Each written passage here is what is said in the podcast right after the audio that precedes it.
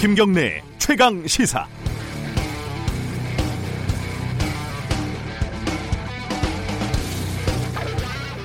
군사 분계선이 없는 한반도를 상상해 봅니다. 땅속 지뢰는 사라지고 성경 말씀처럼 창과 칼은 녹아서 쟁기와 보습이 되고 녹슨 철책은 관광객들의 사진 배경으로만 쓰이는 비무장지대를 상상해 봅니다. 어린 학생들이 개성으로 평양으로 수학여행을 떠나고 금강산으로 백두산으로 신혼여행 사진을 찍고 남과 북의 젊은이들이 사랑을 하고 미래의 꿈을 함께 그리는 그런 나라를 상상해 봅니다. 국가보안법이 더 이상 존재할 필요도 없고 선거철 북풍은 상상하기도 힘들고 안보와 평화를 속여서 팔아먹는 언론과 정치가 역사 속으로 사라진 적대적 공생이 아니라 진짜 함께 사는 그런 사회를 상상해 봅니다. 김정은 위원장만이 아니라 평범한 시민들이 서울에서 열차를 타고 중국으로, 베트남으로, 러시아로, 유럽으로 떠나는 그런 시간들을 상상해 봅니다. 불가능하다고 할 수도 있고 시기상조라고 말할 수도 있습니다. 가다가 잠시 길이 막힐 수도 있고 가다가 잠시 길을 잃을 수도 있습니다. 하지만 언젠가는 가야 할 길이고 우리 모두가 함께 할 수밖에 없는 길입니다. 2월 26일 화요일 김경래의 최강 시사 시작합니다.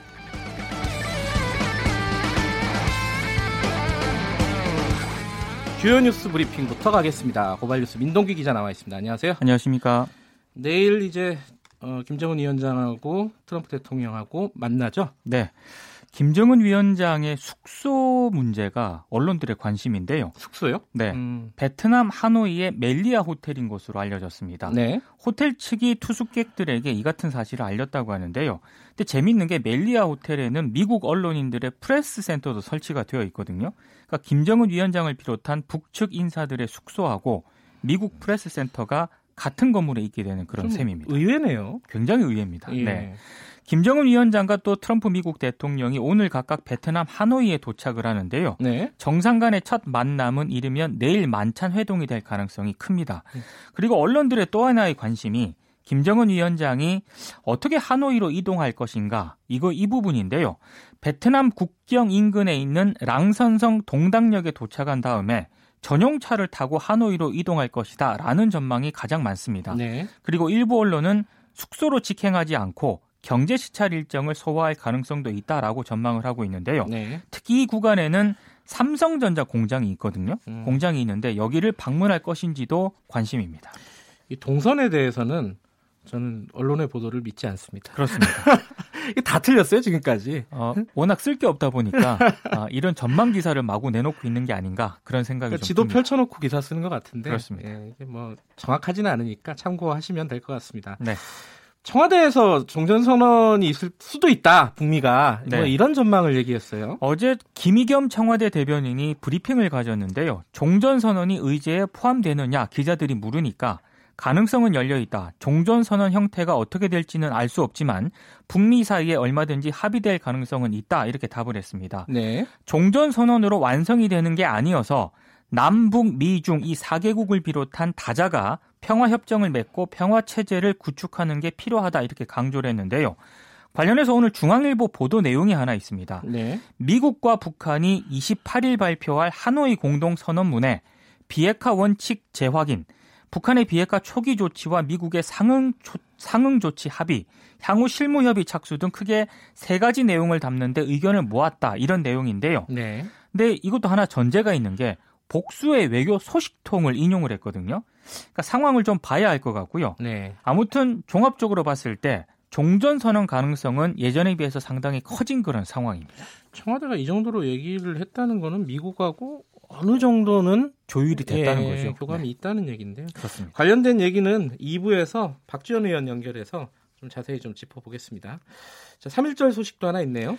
정부가 유관순 열사에게 독립유공자에게 주어지는 훈장 가운데 최고 등급인 건국 훈장 대한민국장을 추가로 수여하기로 했습니다. 음. 오늘 국무회의에서 이 같은 방안을 의결할 예정인데요. 원래 그 유관순 열사는 1962년 독립운동 활동의 공적을 인정을 받아가지고요.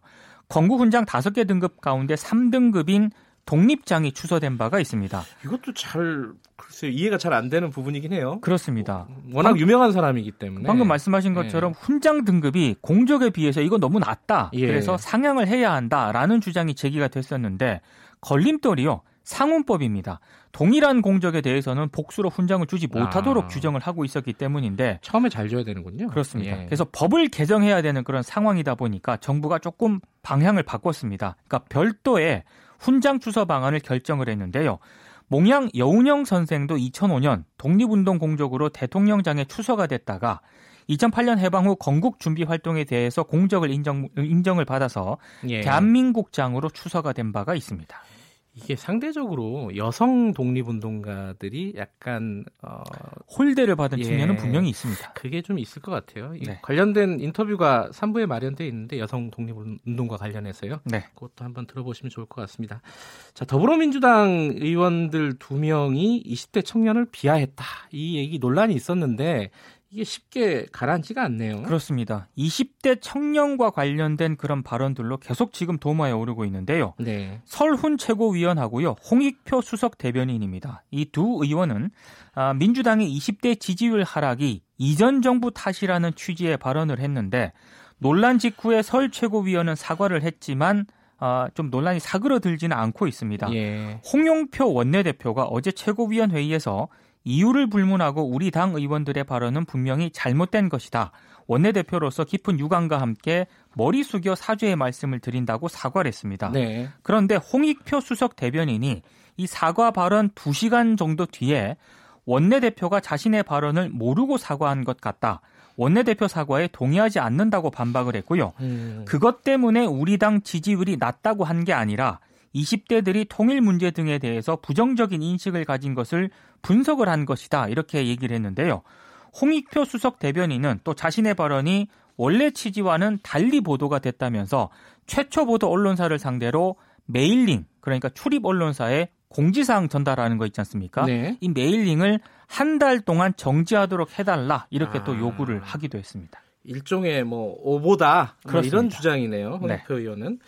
근데 저는 이걸 보면서 이제 이해는 되더라고요. 홍익표 의원의 원래 취지가 그렇게 단순한 거는 아니다. 그렇습니다. 예. 이해는 되는데 근데 오해할 소지가 있다는 건 또 분명해요. 그것도 분명히 있기 때문에 그러니까 오해할 소지가 있다는 거는 좀 인정을 하고 어, 앞으로 좀 이런 그러니까 젊은이들을 단순하게 규정하는 거 이런 걸 싫어하는 것 같아요. 우리, 기성세들이 그런 부분은 되게 조심해야 되거든요. 그게 이제 한마디로 이제 꼰대라고. 불리는 건데 네. 이게 조심을 떠나서 약간 좀 존중하는 마음 이런 게 좀 필요하지 않을까 아하. 젊은 세대들을 네. 한유총 집회 어제 대규모 집회가 있었어요. 국회 앞에서 있었는데요. 네. 어, 여러 가지 좀 색깔론 발언이 좀 문제가 됐습니다. 색깔론이 왜 나와요 여기서? 유아 교육에 대해서 국가가 책임지는 나라는 공산주의다.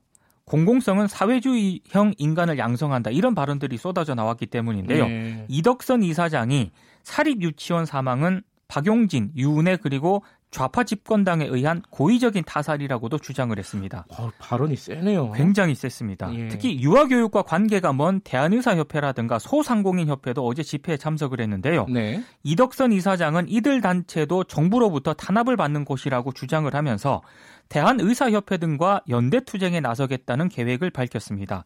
그리고 자유한국당 홍문종, 정태욱 의원도 어제 참석을 해서 축사를 통해 이들 단체들을 독려했는데요. 내부에서도 좀 반발이 나오고 있는 것 같아요. 어제 집회를 앞두고 한유총이 유치원 교사들이 대회에 참석하도록 강제 동원령을 내렸다 이런 의혹이 제기가 됐는데요. 네. 유치원 교사들이 가입돼 있는 온라인 커뮤니티가 있습니다. 이 커뮤니티에 유치원별로 다섯 명씩 교사들이 의무 참석하도록 배당이 됐다는 교사들의 하소연이 계속 올라왔고요. 네. 그리고 사립 유치원 내부에서는 정부의 강경 대응 일변도로 대응하고 있는 집행부에 대해서 불만이 제기되는 것으로 알려졌습니다. 그 유치원 단체가 또 생겼잖아요. 그렇습니다. 네.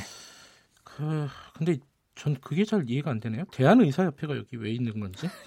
조금 이해가 안 됩니다. 네. 소상공인협회는 그래도 뭐 본인들을 소상공인이라고 생각하면은 뭐 그럴 수는 있을 것 같은데 대한의사협회가 여기 참석을 한 거는 교육 한유총이 교육단체임을 자처를 해왔는데 예, 이런 단체들과 연대를 한다는 것 음. 자체가 조금 문제가 있는 것 같습니다. 깊은 뜻이 있겠죠. 네. 자 당진에서요 얼마 전에 외주업체 노동자 한 분이 돌아가신 일이 있었잖아요 산재로. 네. 그거 말고 또 있었다면서요? 이제 외주업체로 돌아가신 분은 지난 20일에 돌아가셨고요. 그보다 하루 앞선 지난 19일에는 당진의 한 철강 회사에서 입사한 지 1년 된 청년 노동자가 숨진 것으로 아이고, 이게 뒤늦게 네. 확인이 됐습니다.